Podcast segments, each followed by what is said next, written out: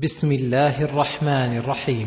إذا زلزلت الأرض زلزالها. يخبر تعالى عما يكون يوم القيامة وأن الأرض تتزلزل وترجف وترتج حتى يسقط ما عليها من بناء وعلم فتندك جبالها وتسوى تلالها وتكون قاعا صفصفا لا عوج فيه ولا أمت. وأخرجت الأرض أثقالها. أي ما في بطنها من الأموات والكنوز. وقال الإنسان ما لها. وقال الإنسان إذا رأى ما عراها من الأمر العظيم مستعظما لذلك ما لها أي أي شيء عرض لها. يومئذ تحدث أخبارها بأن ربك أوحى لها.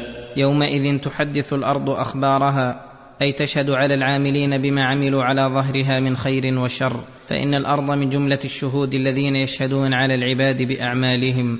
ذلك بأن ربك أوحى لها. أي وأمرها أن تخبر بما عمل عليها فلا تعصي لأمره. يومئذ يصدر الناس أشتاتا ليروا أعمالهم.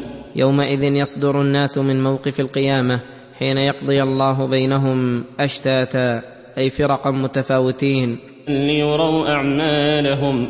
أي ليريهم الله ما عملوا من الحسنات والسيئات ويريهم جزاءه موفرا. فمن يعمل مثقال ذرة خيرا يره ومن يعمل مثقال ذرة شرا يره. وهذا شامل عام للخير والشر كله لأنه إذا رأى مثقال الذرة التي هي أحقر الأشياء وجوزي عليها فما فوق ذلك من باب أولى وأحرى. كما قال تعالى يوم تجد كل نفس ما عملت من خير محضرا وما عملت من سوء تود لو أن بينها وبينه أمدا بعيدا. ووجدوا ما عملوا حاضرا. وهذه الآية فيها غاية الترغيب في فعل الخير ولو قليلا والترهيب من فعل الشر ولو حقيرا.